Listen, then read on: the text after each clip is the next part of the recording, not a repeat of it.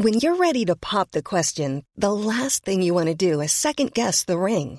At Bluenile.com, you can design a one of a kind ring with the ease and convenience of shopping online. Choose your diamond and setting. When you find the one, you'll get it delivered right to your door. Go to Bluenile.com and use promo code LISTEN to get $50 off your purchase of $500 or more. That's code LISTEN at Bluenile.com for $50 off your purchase. Bluenile.com code LISTEN. Hey, I'm Ryan Reynolds. Recently, I asked Mint Mobile's legal team if big wireless companies are allowed to raise prices due to inflation. They said yes. And then when I asked if raising prices technically violates those onerous two year contracts, they said, What the f are you talking about, you insane Hollywood ass? F- So to recap, we're cutting the price of Mint Unlimited from $30 a month to just $15 a month. Give it a try at mintmobile.com slash switch. $45 upfront for three months plus taxes and fees. Promo for new customers for limited time. Unlimited more than 40 gigabytes per month. Slows. Full terms at mintmobile.com. The Telegraph. The Telegraph. Podcasts.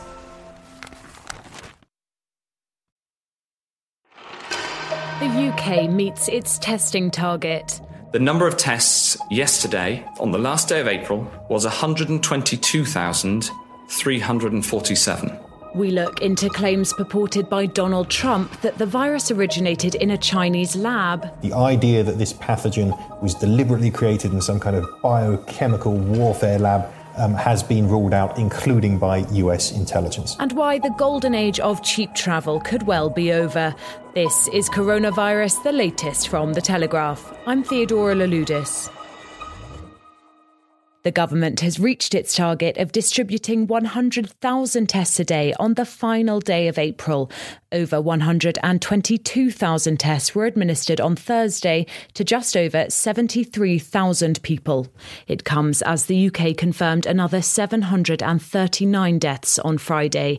But Health Secretary Matt Hancock said increased levels of testing would help lower the R value, the measure of how infectious the virus is. Our full scale test, track, and trace model will drive the infection rate down, and the lower the R and the lower number of new infections, the more effective the track and trace system will be.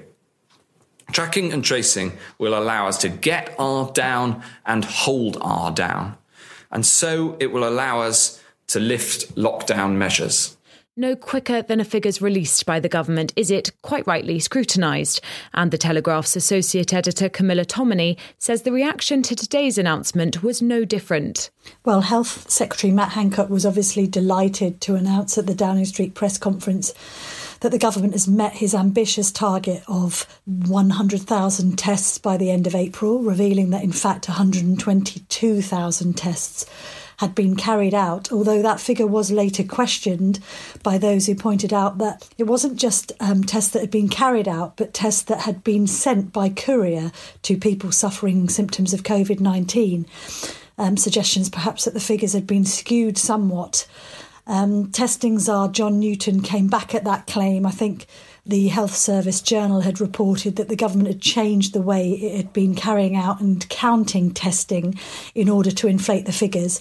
He said there had been no change to the way that tests had been carried out and that it was a mixture of uh, health service workers carrying out tests in car parks, laboratories processing tests, and home testing kits, and that that had always been the case. But what the episode does prove, and there was a great deal of nervousness um, in number 10 in the run up to this announcement, um, the emphasis will now switch to not just the testing being ramped up, but also the tracking and trace system that's been so successful in countries like South Korea. So we understand that's going to be piloted in the Isle of Wight next week. Um, so there'll be more on that from Matt Hancock. But for now, he goes into the weekend triumphant. He's managed to make the target, even though some might still be questioning the figures. As the UK government prepares to set out its plan to start lifting the lockdown next week, it is, of course, tracking the effect of other countries' decisions to ease their lockdown measures, and much has been made of Germany's alleged second spike. Dominic Raab was among those who this week used Germany as an example of how a second wave can follow if you lift the lockdown too soon. Justin Huggler is the Telegraph's Berlin correspondent. He says claims of a second spike in Germany are premature. There's been plenty of talk of a second wave since Germany lifted its lockdown. But the truth is, there's no evidence to back that up. Most of the claims have centered on the reproduction number, the famous R number, which briefly rose on Monday.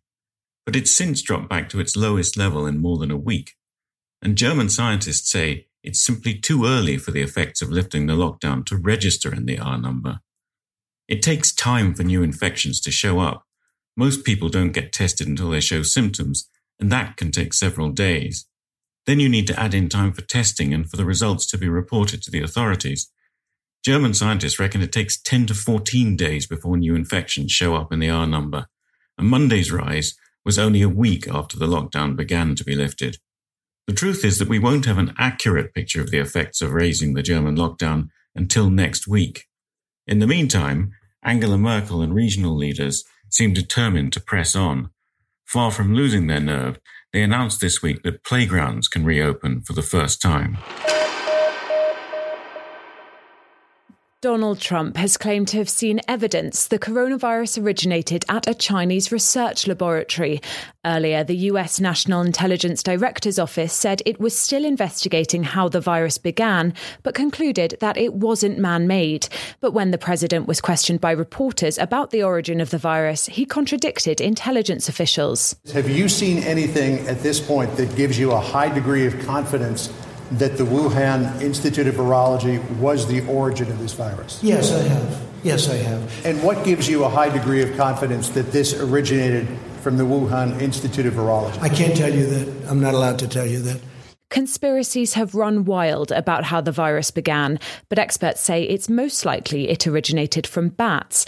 China's rejected claims it generated the virus in a lab, but how did the theory come about in the first place? The Telegraph's Roland Oliphant has the story. So, like a lot of conspiracy theories, it's basically a matter of people looking at connections, kind of obvious connections. So the coronavirus epidemic began, as we all know, in Wuhan, this huge city of 11 million people on the Yangtze River in central China. Wuhan is also home to uh, the Wuhan Institute of Virology, which is China's or Asia's, in fact, leading laboratory for the study of virulent pathogens, um, including coronaviruses. In fact, one of the scientists who works there is the world's leading expert on how coronaviruses jump from bats to humans. Um, and she is the scientist who uh, established the connection um, between bats and actually established what COVID 19 was back in January. So the conspiracy theorists are saying, aha, um, laboratory, epidemic, obviously it leaked. There's absolutely no evidence to believe that. It is possible. Accidents do happen, but the uh, the procedures in place at these laboratories are incredibly stringent. It's the kind of thing you'd see in, in do you remember like Contagion or that old film Outbreak from the 90s? And, you know, people in spacesuits and, and decontamination showers and all of this kind of thing. So, could it have escaped from the laboratory? It's possible. It's unlikely, but it's possible. The other question is, was it created in a laboratory? And the consensus is no, absolutely not. Um, the idea that this pathogen was deliberately created in some kind of biochemical warfare lab um, has been ruled out, including by US intelligence. Ryanair is set to axe 3,000 jobs with international travel brought to a halt.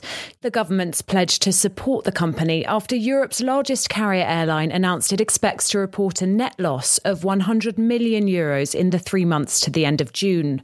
The company said it doesn't expect passenger demand to recover for at least two years. But the Telegraph's deputy head of travel, Nick Trend, says that even once demand's back, the golden age of cheap airfares might well be over. The last time I flew was in February, back from Pisa with Ryanair. The fare was just £90 return, and not for a moment did I think it would mark the close of an era. But just a few weeks later, I think that's exactly what it is an abrupt end to 25 years of extraordinarily cheap air travel. It's been a glorious time for travellers. 30 years ago, that same fare would have been £159, about £360 at today's prices four times more than I paid in February. So why did flying become so much cheaper? In 1993, the EU deregulated the European airline industry, allowing new, far more efficient airlines like EasyJet and Ryanair to heavily undercut their cumbersome old fashioned rivals. Fares dropped, more and more people flew, and low cost airlines expanded rapidly. But margins were incredibly tight. Ryanair makes a profit of just £6 per passenger, and that's based on filling 96% of its seats. A significant drop in the number of passengers on each flight means it would have to charge more, and that is surely what we will now see. And all airlines will have to repair the huge financial damage they have suffered. Some will go out of business. The survivors will raise their fares. The industry estimates a 50% increase overall. There's a little light on the horizon, however. Air travel is likely to remain better value than it was before the low cost boom. And some things will become cheaper. Hotel rooms, for example. So while we may have to pay more for our flights, our nights should cost us less. Changing our behaviour has been the biggest way the UK has so far tackled the coronavirus, but that, in turn, has seen behaviour change. I don't suppose many of us are usually in the habit of stockpiling loo roll. I leave you today with a recommendation for the weekend. In the latest instalment of the Telegraph's short documentary series on the pandemic, my very talented colleagues on the video team explore what coronavirus tells us about human behaviour, from conspiracy theories and scapegoats to panic buying. It's just 20 20 minutes long, and it's a fascinating watch for anyone interested in why we panic, what drives us to help one another, and how governments can use psychology to help end the crisis. I'll put the link to that in the show notes for this episode. That's all from me until Monday evening. If you've been finding this podcast helpful this week, I'd really appreciate it if you could leave it a five star rating and a review on Apple Podcasts. It really helps other people find the show. If you have a question you'd like us to answer on next week's shows, email me. It's coronaviruspodcast at telegraph.co.uk. Don't forget that you can read all of our news, analysis, and advice completely free for seven days. Just go to telegraph.co.uk slash audio. And as a very small token of our gratitude, NHS workers can get six months free. Details of how to claim that offer also in the show notes. This is Coronavirus, the latest from The Telegraph. I'm Theodora Louloudis.